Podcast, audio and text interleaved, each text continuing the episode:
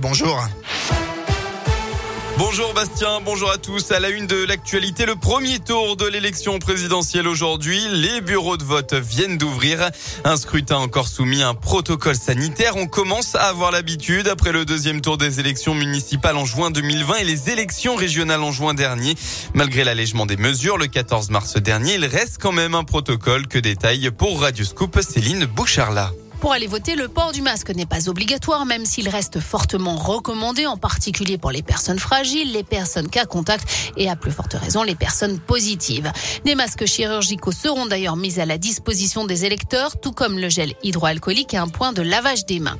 Le nombre d'électeurs par bureau de vote n'est pas limité, cependant l'accès pourra être régulé en fonction de l'affluence et l'entrée et la sortie devront être séparés.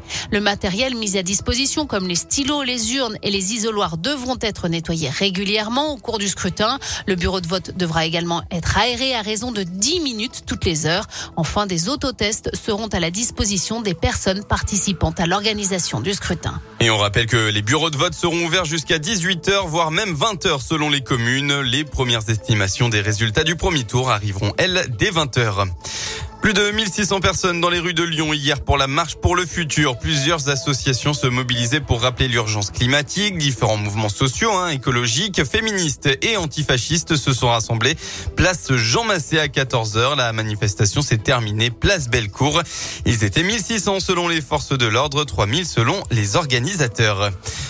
À Sainte-Foy-les-Lyons, vendredi dernier, un homme a été passé à tabac dans le quartier des provinces. La victime a été prise à partie par une dizaine d'individus et a été légèrement blessée.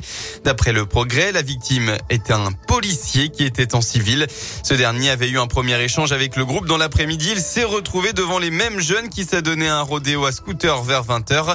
Après un nouvel échange tendu, la victime aurait été reconnue comme agent de police.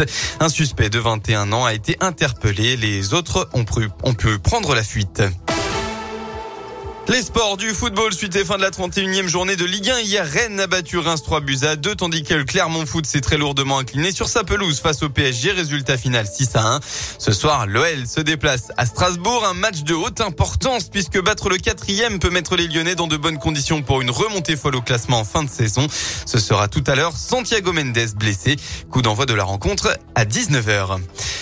Voilà pour l'essentiel de l'actualité. La météo, enfin, eh bien, il fait froid ce matin. Nouvelle gelée matinale avec euh, quelques brumes. Ça devrait vite réaugmenter dès le lever du soleil puisqu'aujourd'hui, il n'y aura pas de nuages pour gâcher la fête. Et oui, en effet, le ciel sera totalement bleu dans le Rhône.